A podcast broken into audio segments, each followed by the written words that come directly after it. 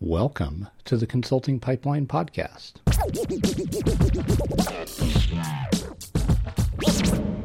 I'm going to read you an excerpt from a lesson in the second workshop in Specialization School. That workshop is titled Deepening Market Insight, and it's all about doing in-depth market research so that you can learn more about the problems that a particular market vertical is experiencing. Understanding these problems does a couple of things. One is it really increases your ability to connect and build trust with people in that market. And second, it may lead you to invent new solutions for them. Things like packaged solutions or new approaches to existing problems, things like that can come out of market research. The excerpt I'm going to read you really focuses on that second thing, that idea that understanding the problems of a market might lead you to interesting new solutions. So I hope you enjoy this excerpt from the second workshop in Specialization School. One useful way to think about self-employment is by placing yourself on a spectrum that runs from, on the one end, the craftsman business owner, to, on the other end, the entrepreneur business owner. As you do this, I hope you ignore any preconceived notions you might have about which type of business owner is, quote, better, because the truth is neither is better. Just like introverts are not better than extroverts, or people who speak with no accent are not better than people who speak with a strong regional accent, craftspeople are not better or worse than entrepreneurs.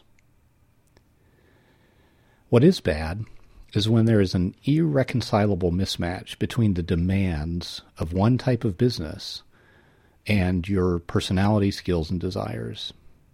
That makes you an unhappy, frustrated, and ineffective business owner.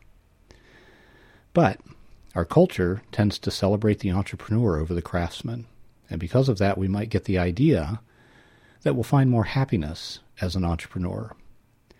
And for some of us, that could work out fine. That could be true.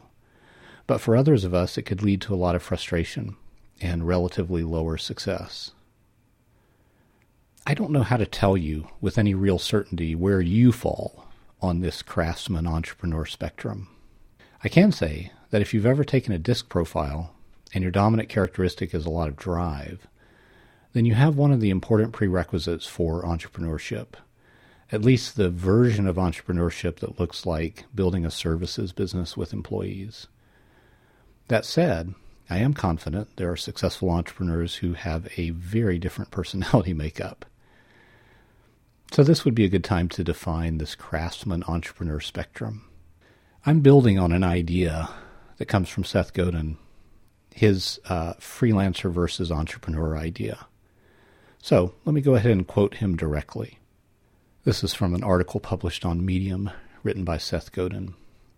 Quote, "A freelancer is someone who gets paid for her work. She charges by the hour or perhaps by the project. Freelancers write, design, consult, advise, do taxes, and hang wallpaper. Freelancing is the single easiest way to start a new business." Continuing the quote from Seth, "Entrepreneurs use money, preferably someone else's money, to build a business bigger than themselves. Entrepreneurs make money while they sleep. Entrepreneurs focus on growth and on scaling the systems that they build. The more, the better." I think Seth is brilliant and his thinking very sound, but I also think his definition here is a bit oversimplified. I believe it's more about your mindset than the business model you happen to use. And so I adapt his definition to your situation specifically as follows. A craftsman is someone who's focused on their technical skill. They see that skill as the primary value that clients get access to when they hire them. An entrepreneur is focused on building a business that delivers scalable impact. This impact is often achieved through ideas and expertise, but occasionally achieved through scaling up headcount or business size. I hope that you build a business somewhere on this spectrum that is a good fit for your personality. I've seen my own business gradually move over the years from the craftsman end of the spectrum towards the entrepreneurial end. If that's something you want, number one, great. Number two, know that it is possible because I've seen it in my own case and in others. If instead you want to be the happiest, most successful craftsman you can, that's also great, and don't let anyone tell you otherwise. Let me formalize this a bit by saying that most people will probably be in one of the following three buckets. The first, your goal is to be the happiest, most successful craftsperson you can over the long haul. Two, your goal might be to be a good craftsperson who can migrate over time to some sort of what we might think of as a semi-entrepreneur or a full-on entrepreneur. Remembering that, at least the way I see it, an entrepreneur is focused on building a business that delivers scalable impact through ideas and expertise, but occasionally through scaling up headcount or business size. So obviously I'm excluding from my definition a whole category of entrepreneurs, and I don't mean that in a dismissive way. It's just for my audience. This definition of an entrepreneurship through impact with ideas and expertise, I think, is far more relevant. So that second bucket, your goal might be to be a good craftsperson who can migrate over time to some sort of entrepreneur. And then third, your goal might be to be a successful entrepreneur over the long haul. I was tempted to add a fourth bucket where your goal is to be a successful serial entrepreneur who cashes out big through multiple exits. But I've never been asked to help anyone like that, so it doesn't make it onto this list. There's something I call the solution bias. It's important for all three buckets on the list above, so let me reiterate it. The solution bias is when you hear, when you're doing market research into a market vertical that might be new to you, or you just want to learn more about it. The solution bias is when you hear one or more interviewees describe a problem in their business and you immediately do one of the following. First, you think about that problem in terms of how you would solve that problem today. Or, second, you decide that you just can't solve that problem because you're a software developer, and they have perchance just described a marketing or management or personnel or some other type of problem that seems to be well outside your current skill set. If you want to be a world-class craftsman, the solution bias can prevent you from seeing things in your market research that might otherwise help you achieve that goal.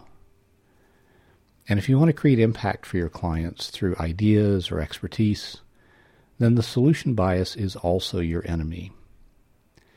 So as you move into analyzing your findings of your market research, be very aware of how the solution bias can create blind spots for you. I hope you enjoyed that excerpt from the second workshop in Specialization School.